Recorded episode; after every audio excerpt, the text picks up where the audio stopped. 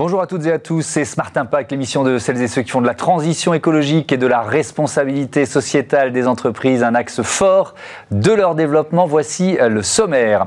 L'invité de Smart Impact, c'est euh, Jenkins Saillet, directeur général de Novacell, l'industriel verrier, premier fabricant de verre ophtalmique en France, viendra présenter son euh, dernier bilan RSE. La France est-elle en retard sur les normes anticorruption? Les mesures de moralisation de la vie des entreprises sont-elles difficiles à mettre en œuvre? On en débattra tout l'heure avec le directeur de l'agence française anticorruption et le directeur général de euh, Global Risk Profile France.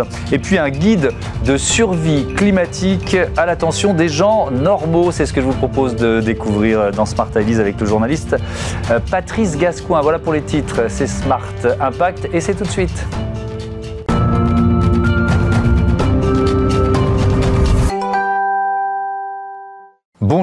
Bonjour Jean-Qui Saillet, bienvenue. Bonjour Thomas, vous, merci. Vous êtes donc euh, le directeur général de euh, Novacell. Votre métier, c'est le verre? C'est ça, c'est de fabriquer des verres de lunettes à destination des professionnels de l'optique que sont les opticiens. Hmm. Euh, vous fabriquez vos verres ophtalmiques en France. Où ça et pourquoi? Alors, où ça? À Château-Thierry, petite ville entre Paris et Reims, à 90 mhm. km de Paris. Euh, nous sommes le verrier aujourd'hui, quasiment le dernier, qui fabriquons 100% de nos verres de prescription en France. Et pourquoi? Parce que c'est la vision de notre président fondateur, qui est encore à la tête de l'entreprise à presque 80 ans, mhm. qui ne voulait pas désindustrialiser l'Europe et à plus forte raison la France, et ne pas dépendre des marchés euh, lointains. Mhm. Je pense que l'année dernière, euh, ça a étayé fortement sa vision. Oui, ça, ça a pris une autre, une autre résonance, évidemment. Ça veut dire que c'est un savoir-faire qui se perd un petit peu en France? Ah, complètement. Alors, il y a beaucoup de verriers, puisqu'on on s'appelle des verriers, qui fabriquent encore une petite ou une moyenne partie en France. Mais pour des raisons de coût, tout simplement, ils ont choisi euh, à un moment donné de délocaliser, principalement sur des pays asiatiques. Mmh. Alors, vous présentez, vous publiez votre dernier rapport RSE. On va rentrer évidemment dans le détail. D'abord, une présentation générale. Quelles sont les, les grandes lignes de ce rapport? Alors, les trois axes fondamentaux que l'on a voulu établir il y a quelques années, c'est d'abord évidemment tout ce qui est lié à cette production française, mmh. avec comme mission première donc la préservation de l'emploi et la diminution de l'empreinte carbone.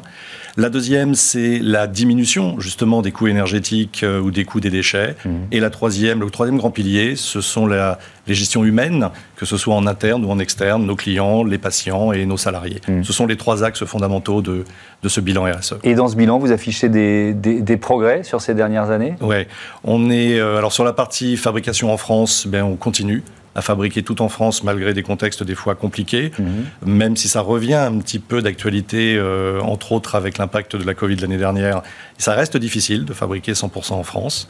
Sur la partie euh, diminution des énergies, on est extrêmement content parce que nous avions des objectifs euh, à l'horizon 2023. Mhm. Nous avons quasiment atteint dès 2020. Il faut savoir juste qu'on a la consommation électrique et de l'eau d'une petite ville de 5000 habitants. Dans, dans, une usine Dans une usine. Euh, on consomme 7 millions de kilowattheures, 53 000 mètres cubes.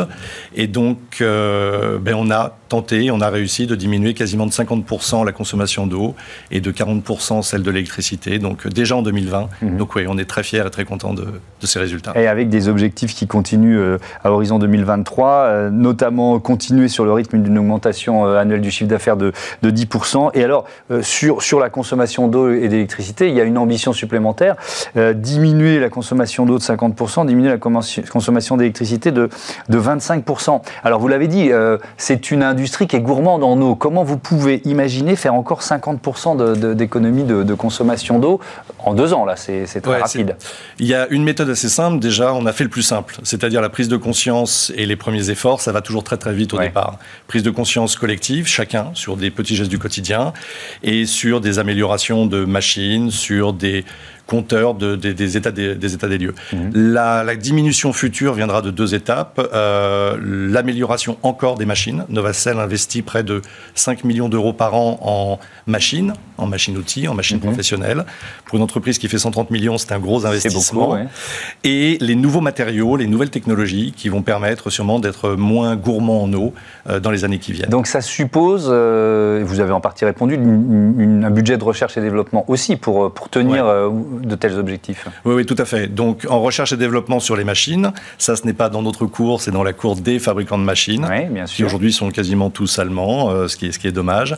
Mais dans notre cours aussi, dans les procédés que l'on va mettre en place mhm. pour justement fabriquer ces verres. Vous avez entièrement raison. Et, pour me rendre compte, parce que euh, vous le disiez, la fabrication de verre, elle est gourmande en eau. En 20 ans, il y, a eu des économies gigantesques qui ont pu, qui ont pu être faites? En 20 ans, non. Non, c'est plus récent que ça. C'est plus récent. Je pense que tout le monde a pris conscience euh, entre 5 et 10 ans. Nous, cette prise de conscience a eu lieu il y a 5 ans, mhm. euh, de la nécessité de faire des efforts au quotidien sur l'eau, mais sur le reste, l'électricité, les déchets. Je pense que si on ne s'aperçoit pas que la planète est en danger, qu'on a des efforts à faire, euh, on n'y arrivera plus. Mhm. Et puis, ces efforts viennent aussi, faut pas se le cacher, des économies que font les entreprises, parce qu'il y a un fort volume d'investissement nécessaire, mhm. mais les économies au quotidien liées à cette diminution des énergies est fondamentale. Donc non, il y a eu, euh, pas depuis 20 ans, mais depuis 5-10 ans, cette prise de conscience des industriels en France ce qui se passe à l'étranger est des fois un petit peu plus compliqué. Mhm. Euh, ça veut dire que vous avez des concurrents qui produisent des verres ophtalmiques et qui ne respectent pas euh, ces, ces, oui, probablement. Alors des concurrents ou des sociétés, il n'y a pas que des concurrents français. Les verres ophtalmiques se vendent partout dans le monde, mais il est probable que des sociétés ne respectent pas autant les attentes de développement durable que ce qu'on peut voir en France ou en Europe. Mais, mais, ça, c'est un argument important pour le consommateur, qui est ah de plus en plus attentif à ça. Donc, alors je ne vais pas citer de pays, mais vous, quel message vous pouvez leur faire passer sur la différence entre le Made in France et, euh, des verres qui viennent de beaucoup plus loin alors déjà, nous, nous sommes Origine France Garantie. On donc c'est encore un label supplémentaire. Voilà, l'Origine France Garantie, c'est que 50%, entre 50% et 100% de la valeur hmm. intrinsèque du produit est fabriqué en France. Le hmm. Made in France, des fois, a quelques variations. Ça peut être juste l'assemblage, oui. Par exemple. Hmm. Mais ce qu'on peut dire, c'est trois choses. C'est que d'abord, de, produire en France pour livrer en France, on diminue considérablement l'empreinte carbone. C'est logique. Euh, on fait un transport de 1000 km maximum, euh, alors qu'on en fait peut-être 5000 ailleurs. C'est qu'en France, on respecte les droits de l'Organisation internationale du travail les huit piliers fondamentaux, alors mhm. je ne m'en souviens pas, mais il y a le, travail des enfants, l'esclavage, etc. Ça paraît aberrant en 2021 de parler encore d'esclavage, mais c'est le cas dans certains pays. Mhm. Et euh, bah, c'est tout simplement, nous payons nos impôts en France, nous investissons donc en France dans la R&D, mhm. euh, nous développons l'emploi en France. Donc acheter en France, c'est garantir la la bonne fabrication du produit et le devenir d'un pays. Donc c'est fondamental. Oui. Et, vous réussissez à maintenir des, des, prix d'achat pour les consommateurs qui sont euh, compétitifs malgré tout C'est compliqué. C'est compliqué, mais euh, ça passe par une seule chose, et c'est ce que je disais tout à l'heure, c'est l'automation, c'est d'être toujours au summum des, des technos, mhm. pour, parce qu'une machine, qu'on l'achète en France ou en Thaïlande, le prix est le même, c'est d'optimiser la technologie pour avoir le moins possible l'impact de, euh, bah, de la taxe sur le, sur le travail euh, que l'on connaît tous en France. Voilà. Et de permettre à nos salariés, parce que malgré que l'on a, ça j'insiste, que l'on ait automatisé considérablement Novacell, mm on a continué à augmenter notre masse salariale en faisant faire aux gens des tâches à valeur ajoutée plutôt que simplement mhm. des choses que les robots peuvent faire. Donc c'est par ce biais-là que l'on peut voilà, que l'on peut rester euh, compétitif. Consommation d'électricité, j'aurais qu'on fasse un petit focus là-dessus aussi, puisque l'objectif c'est 25% euh, de baisse d'ici euh, d'ici deux ans. là aussi, le comment? Même chose. Alors il faut savoir qu'on a déjà diminué considérablement puisque, mhm. alors ça parlera peut-être pas, mais pour fabriquer un verre, on utilisait quasiment 3 euh, kWh il y a deux ans. Aujourd'hui, c'est 1,70 kWh. Donc on a déjà diminué. Même principe. C'est les machines aussi qui C'est les machines. Et c'est plein de gestes au quotidien. C'est d'avoir remplacé des éclairages euh, normaux par des éclairages LED, mhm. deux fois moins euh, énergivores. C'est de donner habitude aux gens d'éteindre leurs... Ça paraît tout simple, mais c'est énorme d'éteindre leurs ordinateurs en partant. Mhm. que ceux qui le font pas, on coupe arbitrairement après une certaine heure. Euh, c'est euh, de, vérifier que la théorie sur les machines de consommation est bien réelle. Mhm. Et c'est encore et encore la R&D pour euh, fabriquer des verres le moins cher possible en électricité. Mhm. vous menez aussi des actions de solidarité. J'ai vu ça avec l'Optocar. C'est quoi l'Optocar alors l'Optocar, c'est un, joli projet qu'on a eu il y a, quelques années avec des collaborateurs. En deux mots, parce qu'en fait, euh, ça a été un peu dévoyé. On s'est aperçu par un de nos collaborateurs que son fils de 9 ans était myope et que personne s'en était aperçu. Mmh.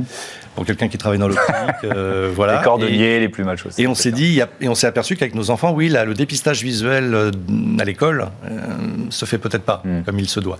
Donc on a dit, ben, on peut aujourd'hui mettre en place des unités mobiles de dépistage visuel qu'on va mettre à disposition des écoles pour bah, aider la médecine scolaire à dépister. Mhm. Alors il y a eu des soucis parce que le, la médecine scolaire veut encore, pour le moment, rester euh, sur elle-même. Mhm. On a un petit peu dérivé vers du dépistage dans des zones un peu orphelines euh, d'OFTA. avec des partenaires opticiens pour aller en région gratuitement dépister les patients Mhm. Euh, qui n'ont pas eu ni la possibilité depuis longtemps, ni euh, euh, tout court de le faire, leurs leur défauts visuels. C'est génial. Vous donnez des verres aussi. J'ai lu dans votre bilan 45 000 verres d'optique donnés en 2019. Ça a continué peut-être l'an dernier. On le fait depuis longtemps. Mhm. on augmente. C'est soit à des écoles pour bah, former les futurs opticiens, soit à des associations qui vont faire du dépistage et du don de montures et de verres dans des pays en Afrique, euh, en Europe de l'Est. Enfin, c'est pour soutenir ces associations. Donc oui, on trouve normal à ce moment-là de, participer à cet effort, soit de formation, pour les étudiants, mhm. soit d'aider les associations. Merci, merci euh, Jenkins Sayet. À, à, bientôt sur euh, Bismart. Tout de suite, notre débat, notre débat sur la compliance, comme disaient les anglo-saxons, la lutte contre la corruption en entreprise. Retrouvez le débat de Smart Impact avec Veolia.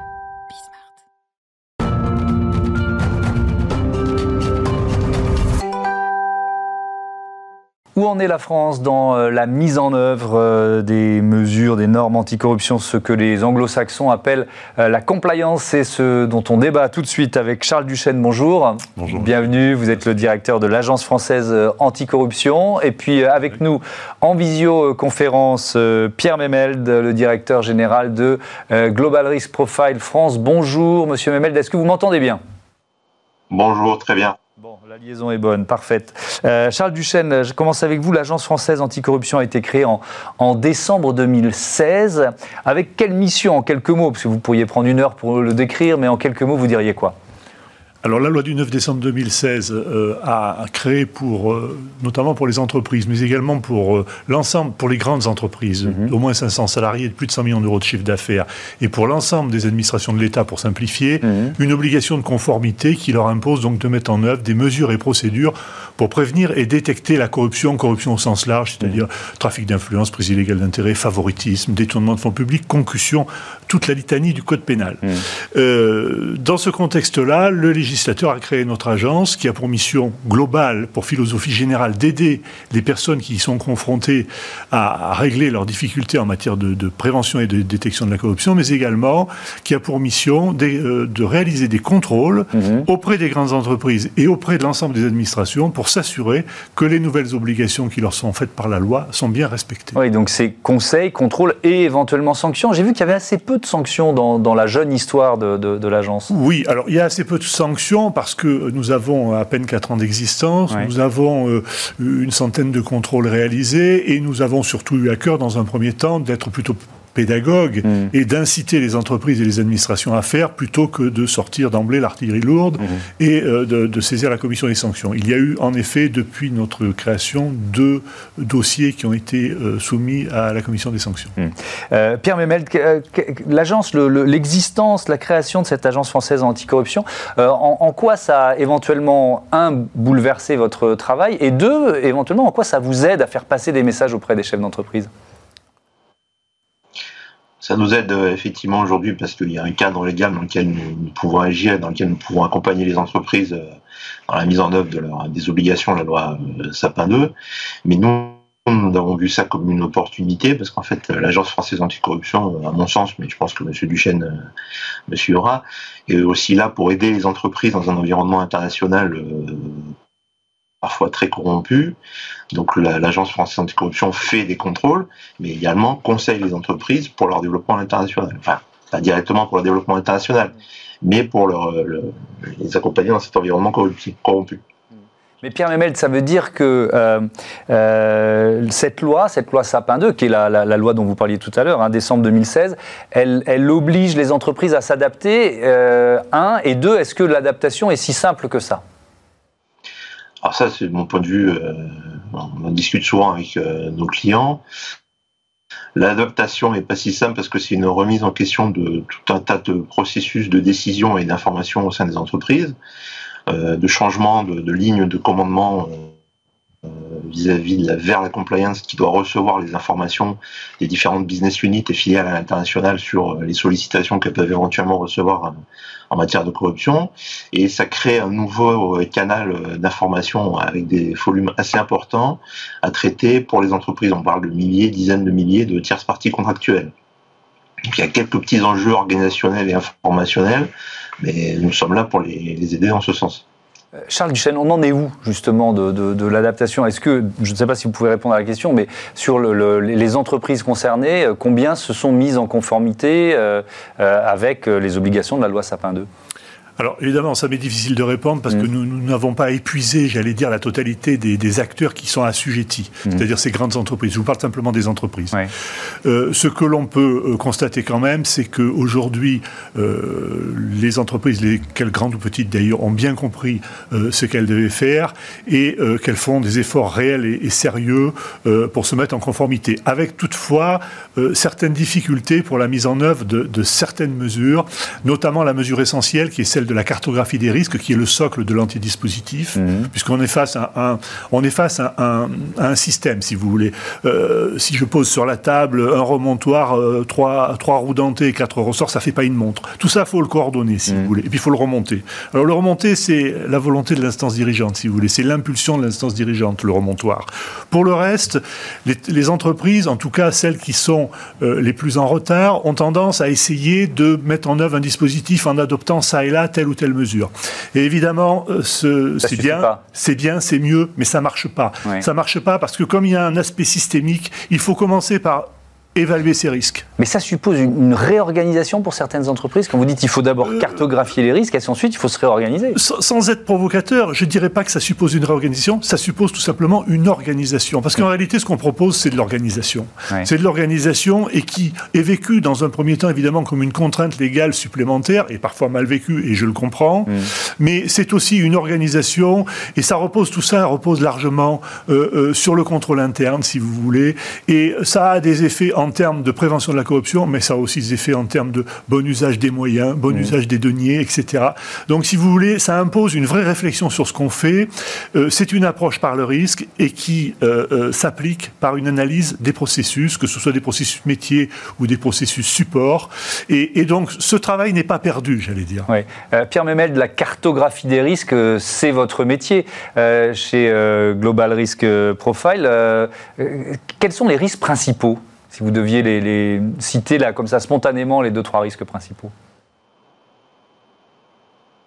et euh, à l'origine, nous sommes spécialisés sur euh, les enquêtes sur les sociétés, c'est-à-dire que nous travaillons déjà dans le domaine de la compliance depuis avant euh, la loi Sapin 2. Ce qui a changé, donc, comme dit M. Duchesne, c'est une organisation, et nous mettons à disposition des outils de visualisation de la cartographie des risques, au sens géographique. Quels sont les pays où il y a le plus de risques pour les entreprises de, à exercer leur métier? Donc c'est des, pays euh, qui, ressortent principalement, c'est ça? Plus que des, ah, hélas, des styles de risque? Oui, il y a des indices de risque que nous avons mis en place, un sur la partie anticorruption, l'autre sur la partie ESG, euh, e devoir de vigilance. Et on voit euh, clairement que le monde entier a à peu près toujours les mêmes couleurs, avec les pays occidentaux qui essayent d'être les bons élèves.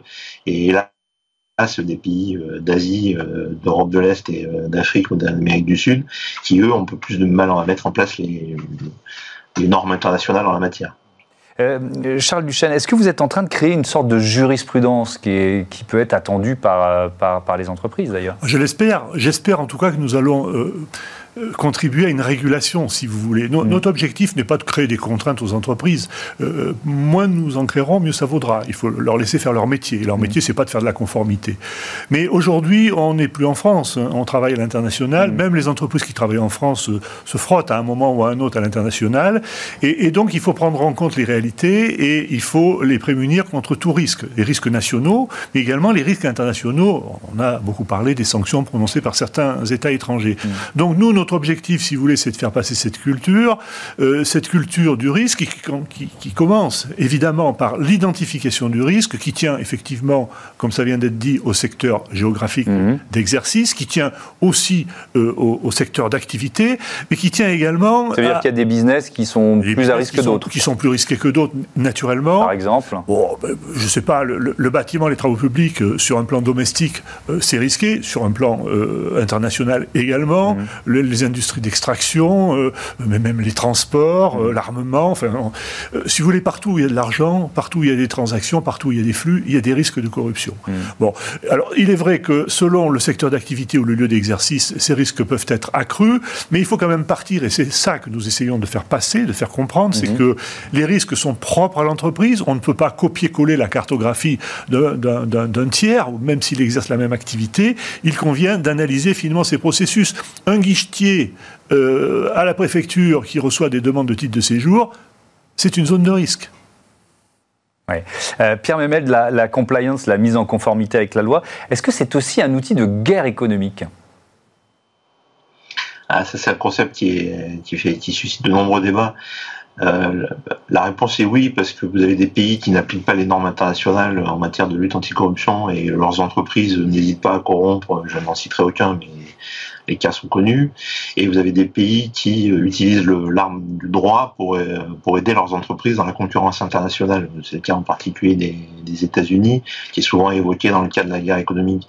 Euh, l'opportunité de la loi Sapin 2 et donc un des rôles de l'Agence française anticorruption, c'est justement d'être un acteur français au service des entreprises françaises dans le cadre de environnement international où tout le monde ne suit pas forcément les mêmes règles du jeu. Donc euh, ça devient en tout cas la compliance, si on fait bien les choses, devient à mon sens un outil également de compétitivité, puisqu'on peut dire aux acteurs internationaux, nous, nous respectons les règles, contrairement à nos concurrents de tel ou tel pays. Mais aujourd'hui, c'est pas encore employé tel que, puisqu'on est encore en phase de mise en place de la loi. Est-ce qu'il a fallu euh, tenir compte, dans, est-ce qu'il faut tenir compte dans votre travail, Charles Duchesne, de, justement des règles imposées par les, par les États-Unis? Alors je crois qu'il y a une porosité, vous voyez, entre la compliance made in USA et euh, ce que qu'on a mis en place je, en France. Je crois qu'il faut, il faut tenir compte de ce qui se passe autour de nous, parce que comme je viens de vous le dire, on, ne travaille plus en France, on, travaille à l'international, quelle que soit son activité aujourd'hui. Je pense en revanche qu'il ne faut pas euh, chercher à se travestir, il ne faut pas vouloir singer les Américains. Hmm. Euh, on a adopté un certain nombre de mesures qui nous permettent de parler aux Américains. Je pense notamment à la Convention judiciaire d'intérêt public, hmm. qui non seulement est un, un, mode de règlement transactionnel d'affaires pénales, et qui permettent d'assurer la survie économique de l'entreprise, et c'est très bien. Mhm. On a enfin compris que le droit n'était pas une fin en soi, un art pour l'art, mais que c'était un instrument au service de la société. Mais il ne faut pas singer, si vous voulez. C'est également un instrument fabuleux pour parler avec les Américains ou avec les étrangers, parce que ça mhm. permet de faire des règlements concertés et concomitants. Euh, on l'a vu dans un certain nombre d'affaires qui sont notoirement connues, comme euh, Airbus par exemple.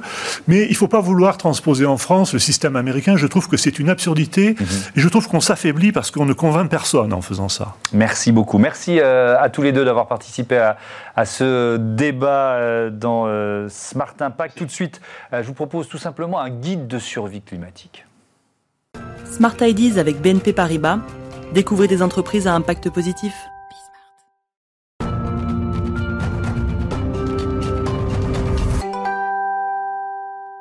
Smart Ideas avec un livre à découvrir, ce guide de survie climatique à l'attention des gens normaux publié aux éditions Massot. Bonjour Patrice Gascoin. Bonjour. Heureux de vous accueillir. Vous avez écrit ce livre avec Cyril Ariel. Pourquoi? Vous vous sentiez un peu perdu parfois? Bah oui, vous savez, un journaliste, c'est déjà curieux par défaut, euh, mmh. par nature. Un journaliste média, bah, qu'est-ce qu'il observe? Il y a une étude de l'INA qui est sortie qui montre que les sujets en rapport avec l'environnement, ils ont doublé en 20 ans. Ils sont plus nombreux, ils sont plus longs. Mmh. Donc il y a une vraie prise de conscience euh, déjà médiatique. Et puis on le sent dans la vie de tous les jours. On voit bien que on est tous très concernés, de plus en plus concernés. Euh, donc il était puis il n'y avait pas vraiment encore de guide de survie climatique. Et cette petite phrase en dessous à l'attention des gens normaux, parce que effectivement, vous le voyez, je suis pas. Oui, voilà, vous et moi, on fait partie des gens normaux. un petit peu un athlète quand même. Bien sûr, c'est gentil. Mais, euh, voilà, moi je, suis, je fais partie de ces gens normaux.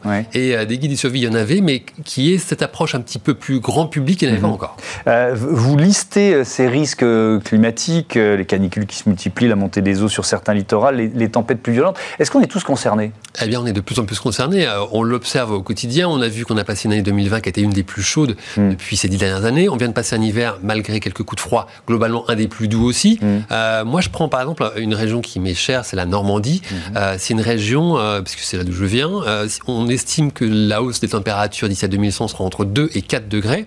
Bah, les répercussions, c'est quoi? C'est moins de pluie l'été, moins de pluviométrie, baisse Mhm. de la pluviométrie, plus de pluie, plus, en, plus forte en rafale euh, l'hiver, donc des inondations, des crues, etc., avec plein de répercussions qu'il peut y avoir derrière.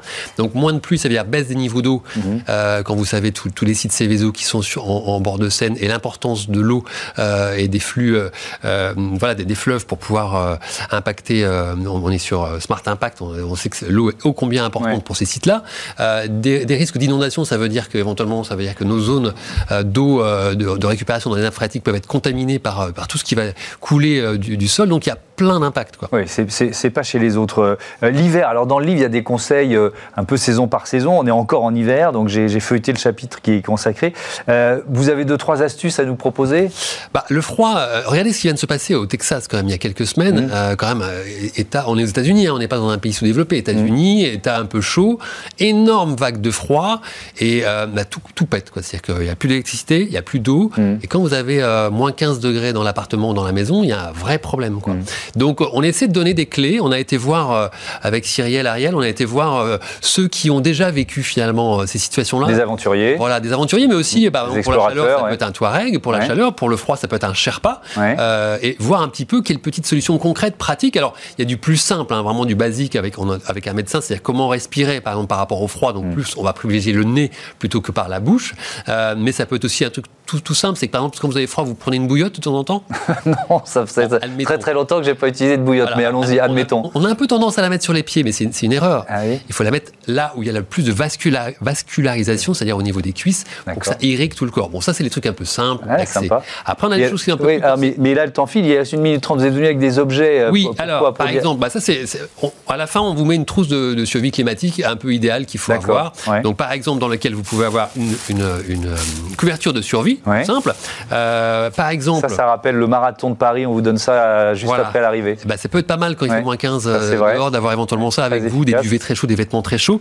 Euh, ça, c'est une gourde un peu particulière. C'est que en cas de problématique pour s'approvisionner en eau, Ouais. euh, celle-ci, elle permet de filtrer n'importe quelle flaque d'eau que vous pouvez avoir et de la rendre consommable. Un procédé euh, qui a été étudié avec la NASA qui fait que du coup vous pouvez boire ça et ça peut dépanner euh, euh, en flux. Mais il y a plein de petits conseils. Par exemple, je sais pas si vous mettez vos clés, vous avez l'habitude par exemple de mettre vos clés. Est-ce que vous, faites, vous avez un double chez quelqu'un d'autre? Je vais pas vous raconter. Bah ma si, mais vie. si, mais c'est Oui, j'ai important. ça. J'ai ça. voilà, bah, il faut Ouais. faire la même chose avec des papiers, vos papiers d'identité, Ah oui. euh, vos papiers euh, de santé, euh, quelques éléments très importants qui font Mhm. que si jamais vous êtes obligé de fuir votre maison, que ça a été détruit, que vous ne pouvez plus rentrer dedans, vous aurez des petites astuces pour pouvoir les récupérer et gagner du temps dans ce mode de survie. Eh ben Donc voilà, voilà. c'est plein de ça. Il y a un petit côté Castor Junior qui, qui, qui parlera aux, aux ados que vous avez été, euh, et que nous avons été. Oui. Et, et ainsi, voilà, vous pourrez picorer ce livre et tous ces conseils de survie. Eh ben, merci beaucoup, Patrice Gascoin. C'est donc le guide de survie euh, climatique à l'attention des, gens, normaux. et c'est publié aux éditions euh, Massot. Voilà, c'est la fin de ce Smart Impact. Un plaisir comme tous les jours qu'on peut renouveler euh, demain, 9h, midi, 20h30 sur Bismart ou alors euh, à toute heure sur bismart.fr, la chaîne des audacieux et des audacieuses. Salut à toutes et à tous.